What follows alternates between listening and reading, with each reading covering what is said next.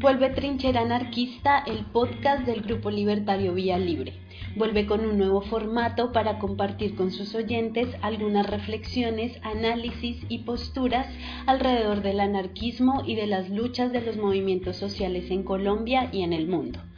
El formato de trinchera será el de programas cortos de aproximadamente media hora de transmisión. Cada programa estará dividido en cuatro secciones, siendo estas la de el análisis de coyuntura, la de debates ideológicos, la histórica y finalmente la de invitación, actividades y recomendados. Cada programa saldrá mensualmente y será subido en el canal de YouTube de Vía Libre. Así que esperamos se animen a ser parte activa de esta trinchera, que este sea un espacio desde donde resistir, que potencie la organización y nuestras luchas por un mundo libre de explotación y dominación.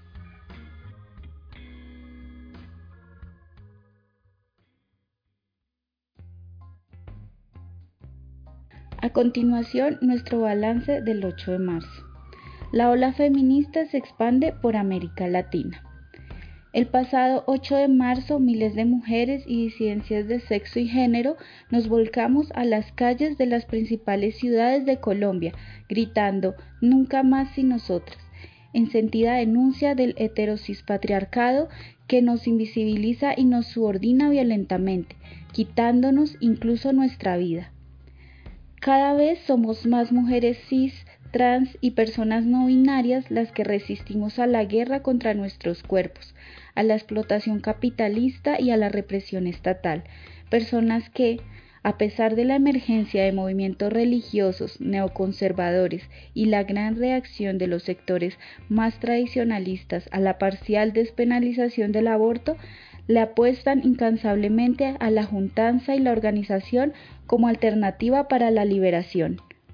En nuestra participación de la masiva movilización feminista convocada en el centro de la ciudad de Bogotá, presenciamos quizá la más grande juntanza en los últimos años, contando con alrededor de 15.000 personas.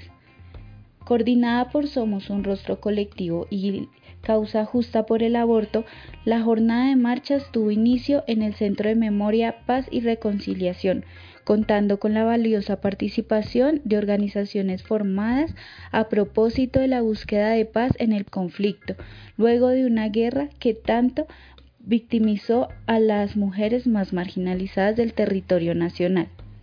De la poderosa juntanza púrpura y verde participó notablemente también un bloque negro antirracista de mujeres negras que impulsan una lucha decolonial y cuestionan desde sus experiencias como mujeres racializadas la idea hegemónica de mujer aún presente en parte del movimiento.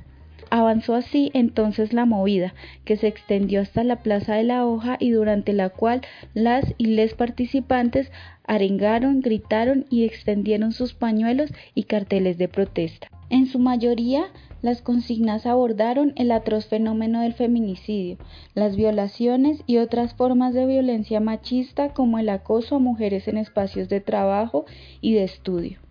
Nunca más sin nosotras significa entonces ni una muerta más, ni una mujer, adolescente o niña víctima del patriarcado y el Estado cómplice.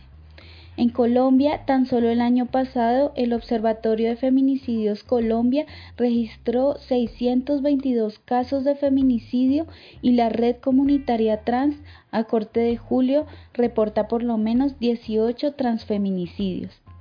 Nunca más sin nosotras es también el sentido en el que el pasado mes en Bogotá, niñas y adolescentes de cinco colegios de Bogotá, tres públicos y dos privados, denuncian y protestan el acoso y abuso sexual perpetrado por profesores y uno por un estudiante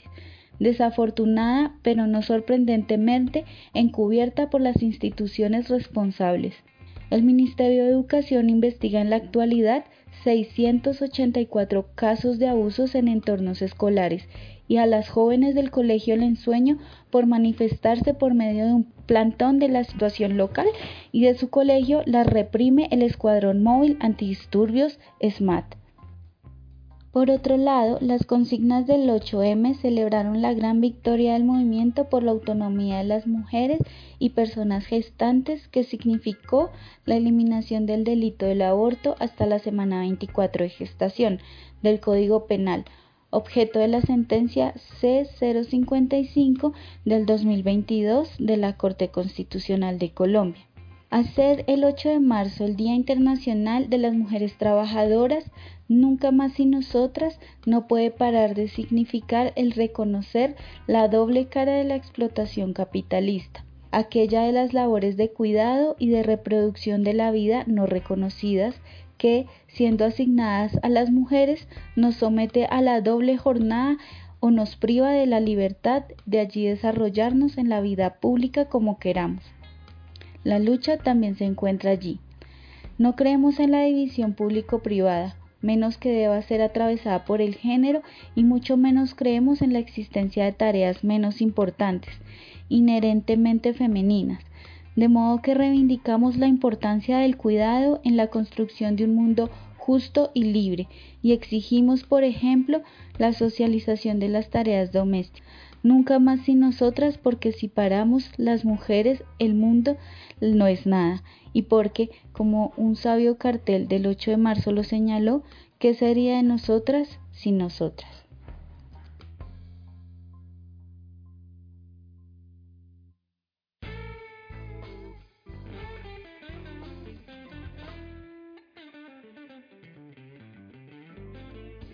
Se cumple un mes de la invasión rusa a Ucrania. Resumen. El 24 de febrero de este año, luego de por lo menos 10 meses de tensiones diplomáticas y políticas entre estos países euroasiáticos y el conflicto armado en la región de Donbass sobre la independencia de las zonas rebeldes Donetsk y Luhansk de Ucrania, las cuales fueron reconocidas como legítimas por Rusia días antes,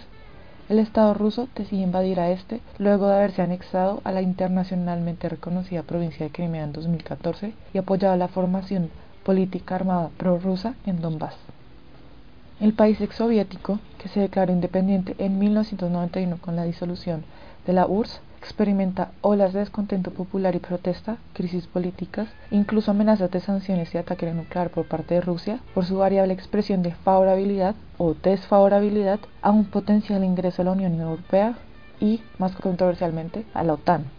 La situación fronteriza de Ucrania entre Rusia y las potencias occidentales europeas y Estados Unidos ha por consiguiente dividido a la población, quienes ahora enfrentan por fuerza de imposición armada las mortales consecuencias de la ambición imperialista rusa,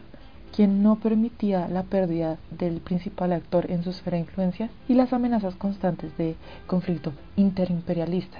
que inconscientemente sugiere incluso el actual presidente de Ucrania, Volodymyr Zelensky, en medio de su desesperación.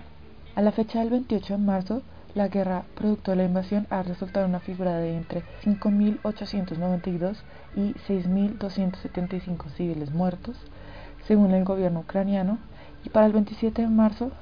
la guerra ha producido aproximadamente 3.866.224 refugiados y refugiadas, mayor cifra desde la Segunda Guerra Mundial, según la ACNUR. Esto sin tener en cuenta las cifras de desplazamiento interno más difíciles de rastrear. Ciudades importantes como Mariupol, Kharkiv, Sumy, Kherson, Chernihiv, Chernobyl, incluida la zona de la planta nuclear, y por supuesto Kramatorsk, Luhansk y Donetsk, que están en el centro de la confrontación armada, han sido atacadas. Rusia también se ha acercado con poco éxito a la capital Kiev y ha protagonizado múltiples ataques aéreos en las principales ciudades asediadas. El conflicto ha visto también a infraestructura de refugio de civiles, hospitales, teatros, conjuntos residenciales, entre otros, como objetivos, destacando el ataque aéreo a un hospital de maternidad de niños en el centro de Mariupol el 10 de marzo, el ataque del mismo tipo en el Teatro de Drama de Mariupol el 16 de marzo, que albergaba a cientos de personas y niños y resultó en la muerte de 300, y el bombardeo de Babin Yar, el centro conmemorativo de víctimas del holocausto, ubicado a las afueras de Kiev, donde 33.171 judíos ucranianos fueron exterminados por la policía alemana y las SS entre el 29 y el 30 de septiembre de 1941. Estos crímenes de guerra, advertidos por la experiencia rusa en Siria, aunque no sorprenden, generan gran preocupación externa sobre los alcances de la invasión. Es importante también mencionar la breve toma del ejército ruso de la planta nuclear más grande de Europa, la planta de Zaporizhia, el 3 de marzo a la madrugada, cuya disputa incluso implicó el incendio de una parte menor de sus instalaciones y se configura como la primera vez que ocurre algo así en la historia de la guerra. Por otro lado, tanto la economía ucraniana como la rusa han sufrido gravemente llevando a miles de personas al hambre y causando incertidumbre sobre el crecimiento de los precios del aceite de soja, el trigo y el maíz a nivel global, por el alto en producción y o exportación de los mismos desde Ucrania. Solo Rusia y Ucrania juntas son responsables del suministro de alrededor de un cuarto de la cantidad de trigo a nivel global, generando preocupación sobre la alimentación de miles de personas mundialmente, especialmente en economías dependientes a estos bienes o países con altas tasas de pobreza. Asimismo, el petróleo, según el reporte de la BBC del 7 de marzo, llegó a 139 dólares el barril en un punto, siendo el mayor incremento experimentado en los últimos 14 años. En el caso de Rusia, las sanciones impuestas principalmente por Estados Unidos y Europa, monetarias, comerciales y empresariales, han devastado considerablemente la moneda rusa, el rublo, devaluándolo de tal forma que para el 28 de marzo un rublo equivalía aproximadamente a 0.010 dólares estadounidenses. Causas y antecedentes. Ahora bien, es importante tener en consideración causas explicativas que se han ofrecido para entender la invasión del 24 de febrero, así como intereses, motivaciones y justificaciones que los actores que participan del conflicto enuncian y mantienen, llevándolos o no a prolongar la confrontación armada. Varios elementos han de mencionarse. Primero,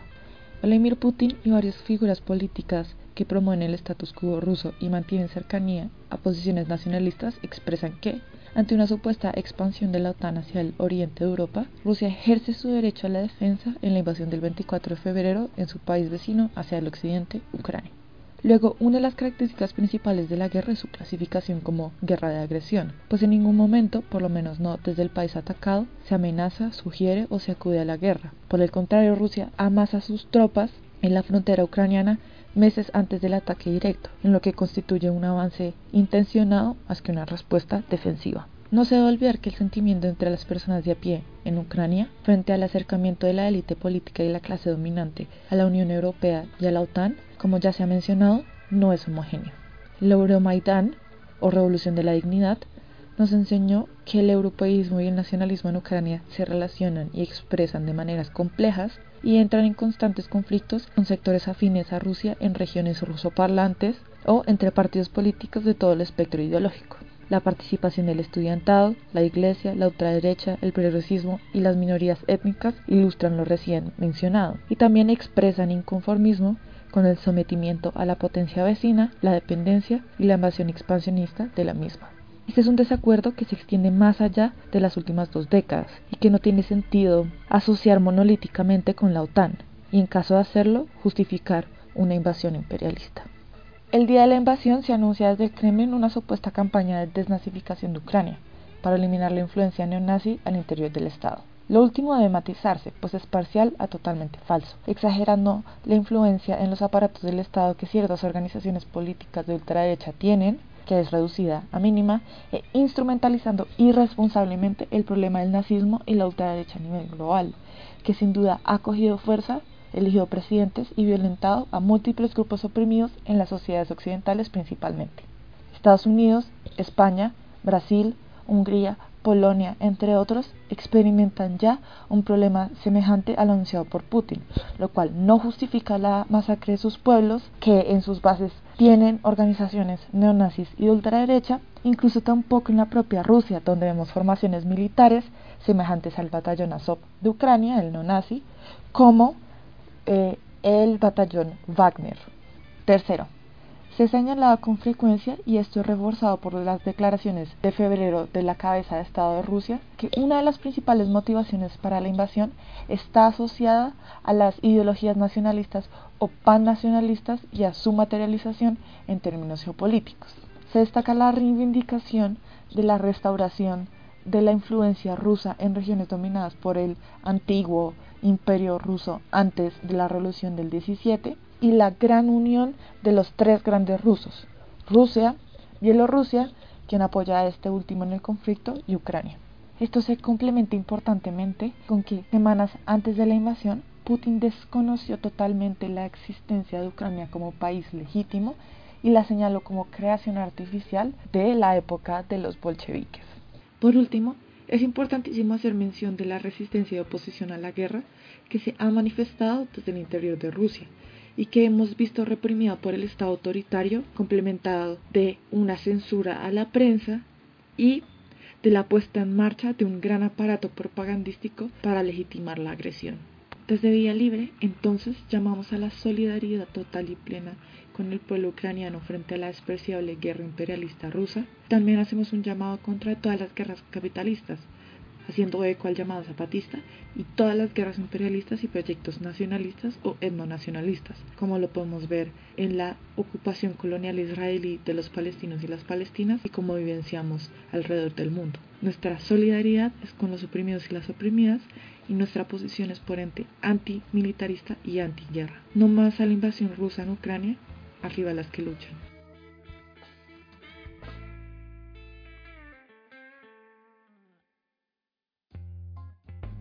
Hola, en esta nueva época de trinchera anarquista vamos a iniciar una sección dedicada a la historia del anarquismo en Colombia, inspirada en la investigación Fibras en Rojo y Negro, Historia del Anarquismo en Colombia, eh, editado por la editorial Vía Libre, un libro que apareció a finales de 2021 y que pues hemos venido difundiendo en los últimos meses. En este primer eh,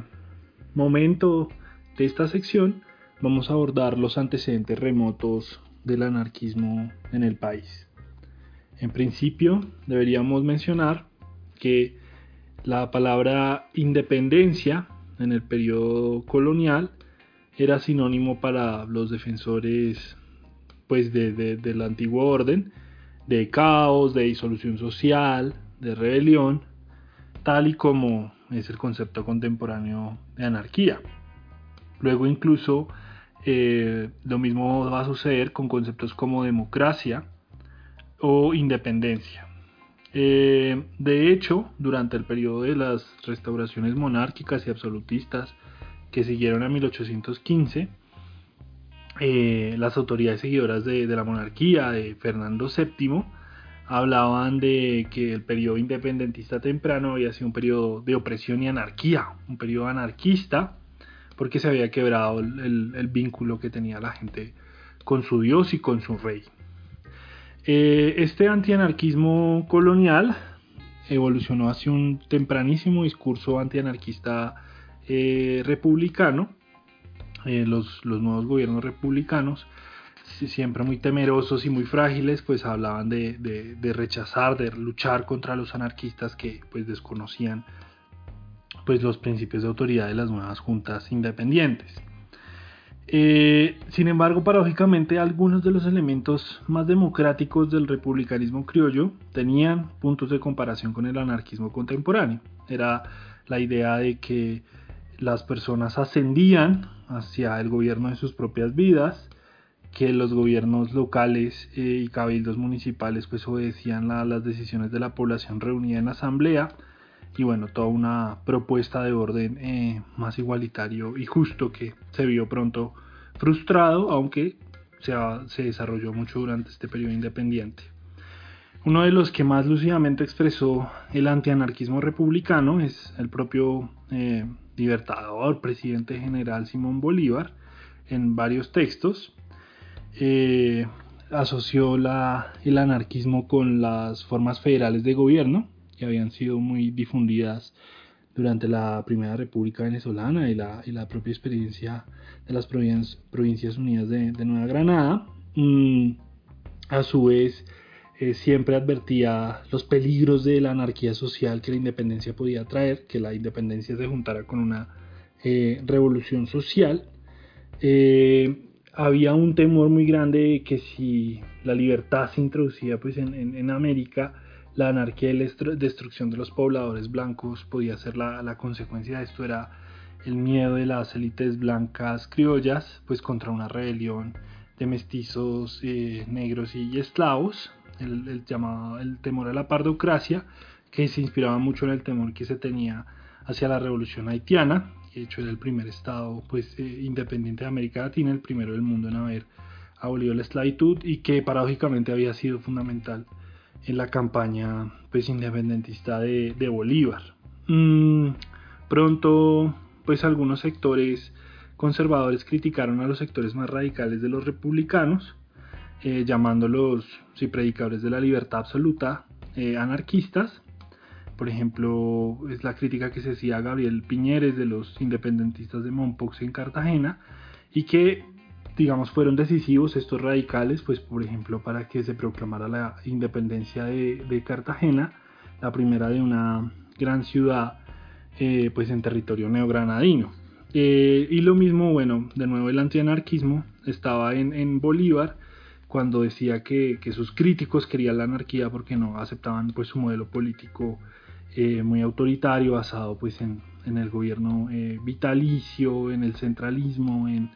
un senado aristocrático, en la prescripción de la participación popular. Y, y, bueno, lo que encontramos es que aunque Bolívar sufre una desventura, una desventurada suerte personal, eh, muchos de, los principios de ese Estado autoritario a mitad de camino entre república y monarquía que él defendía, pues de hecho fue, fueron exitosos y se mantuvieron hasta bien entrado eh, el siglo XX. Eh, dando un salto temporal importante, ya para mediados del siglo XIX, especialmente en el periodo que se abre desde 1848,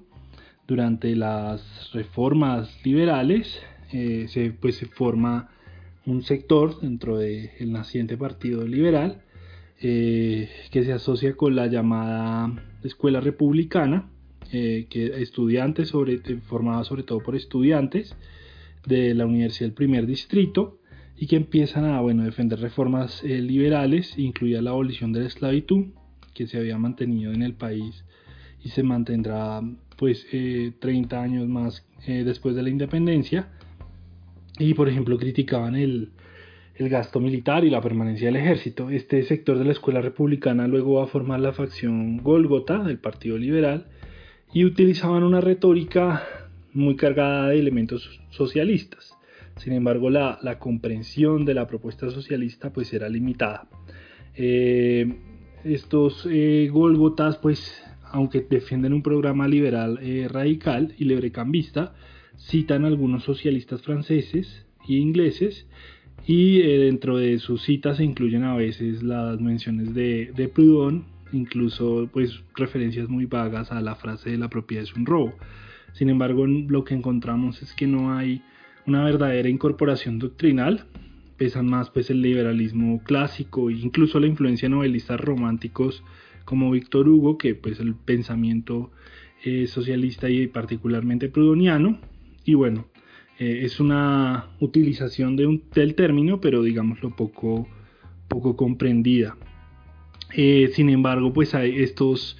estos llamados republicanos y luego Golgotas supuestamente socialistas, pues tienen algunas visiones pues, sobre la sociedad eh, granadina, defienden la federación y demás, aunque tienen una visión muy limitada de lo que es socialismo y comunismo. Socialismo lo, lo entienden mucho como eh, caridad cristiana, elevación del pobre sin atacar al rico, y comunismo sí como pues una revolución más igualitaria la que temen. Hay un sector mm, radical, pequeño pero interesante de, este grupo de jóvenes liberales radicales influidos por el socialismo que se va a reunir alrededor del periódico El Alacrán, editado por los cartageneros Joaquín Posadas y Fernán Piñeros. Es un periódico que empieza a publicarse en 1849, un pasquín con bastantes elementos de burla, pero también incluye un, eh, cierto programa de, cambio y transformación eh, social. Finalmente, eh, para 1847, en ese mismo periodo histórico, empiezan a formarse pues, las sociedades de artesanos, o también llamadas sociedades democráticas, en, las principales ciudades, en Santa Fe, pero también en, Cali, estas llegan a reunir sobre todo pues artesanos y trabajadores, gremios como los sastres, los zapateros, herreros, talabarteros eran claves y para 1850 hablaban de contar con 2.500 afiliados en Santa Fe, mil más en Cali. Mm, las sociedades democráticas apoyan el programa de reformas del Partido Liberal, el gobierno de José Hilario López. Eh, tienen una retórica antianarquista, aunque ellas mismas son condenadas como socialistas, igualitarias, incluso anárquicas, pues por sus críticos conservadores. Los artesanos elaboran un programa de protección frente a las mercancías importadas, pero también de mejoramiento de las condiciones de vida, de la instrucción, de la educación, de las condiciones de trabajo y eh, higiene, etc. Eh, muchos de los críticos pues, de los artesanos dicen están imbuidos de doctrinas eh, socialistas, odian a los ricos y de hecho la actividad de las sociedades de artesanos pues polarizan mucho la, sociedad neogranadina de ese entonces eh, y, se da una mezcla contradictoria de elementos, digámoslo, culturalmente un poco más conservadores. Los, los artesanos pronto empiezan a defender al ejército, a la religión católica, pero también elementos socioeconómicos más, más críticos, más radicales, eh, con esto de la crítica a los ricos, con esta idea de la elevación del nivel de vida de, las artesanas y los artesanos, etcétera. Los artesanos participan en la Guerra Civil de 1851, que termina por abolir la esclavitud, conformando eh, batallones voluntarios, guardias eh, civiles, y bueno, llamados por sus, por sus detractores, al menos en la sabana, guaches, como, como indígenas, empiezan a chocar mucho con los sectores pues, más acomodados de, de la sociedad. y bueno, esta situación empieza, sigue polarizándose finalmente se desemboca pues en el golpe de estado del general Melo eh, en 1854 eh, es un golpe de estado donde participan los artesanos aunque no necesariamente lo liberan y vuelven a aparecer personajes como Posada el Alacrán eh, dirigiendo pues las publicaciones del nuevo gobierno militar que algunos llaman Liga de Elementos Militares y Democráticos. Los artesanos eh, participan pues de, las Guardias Nacionales, se desarrolla una guerra civil tras, tras el golpe de Melo y bueno, finalmente son, son derrotados después de, cerca de seis meses de conflicto y eh, muchos de ellos en Santa Fe y luego también en, en Cali pues son, son reprimidos, es una de las represiones más extensas eh, pues sobre los vencidos de las guerras civiles del siglo XIX, que sobre todo fue especialmente violenta pues contra los sectores eh, populares. Eh, esta sería como la primera parte de, los antecedentes remotos del anarquismo. Todavía no ideas muy claras, aunque ya eh, retóricas antianarquistas. Y bueno, mm, por supuesto la historia del anarquismo está ligada al desarrollo de las luchas sociales en el país y de los avances de organización social de de los trabajadores y trabajadoras en diferentes épocas.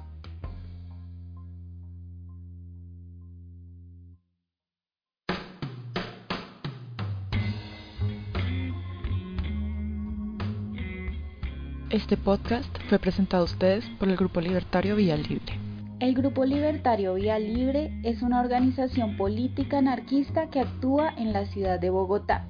Nos constituimos en el año 2010 es decir, que este año cumplimos 12 años de actividad y lucha en el anarquismo social y organizado. Nuestra propuesta distingue entre la organización política con programa anarquista y la organización social. En ese sentido, valoramos la idea de recuperar la inserción del anarquismo en las luchas populares, es decir, un anarquismo con la gente, un anarquismo de lucha social. Vivan las que resisten, se organizan y luchan. Les invitamos a revisar nuestro sitio web grupovialibre.org donde pueden encontrar los boletines, videos de YouTube y comunicados que publicamos frecuentemente. También pueden seguirnos en Facebook, Twitter, Instagram y por supuesto revisar nuestro canal de YouTube. Gracias por escucharnos.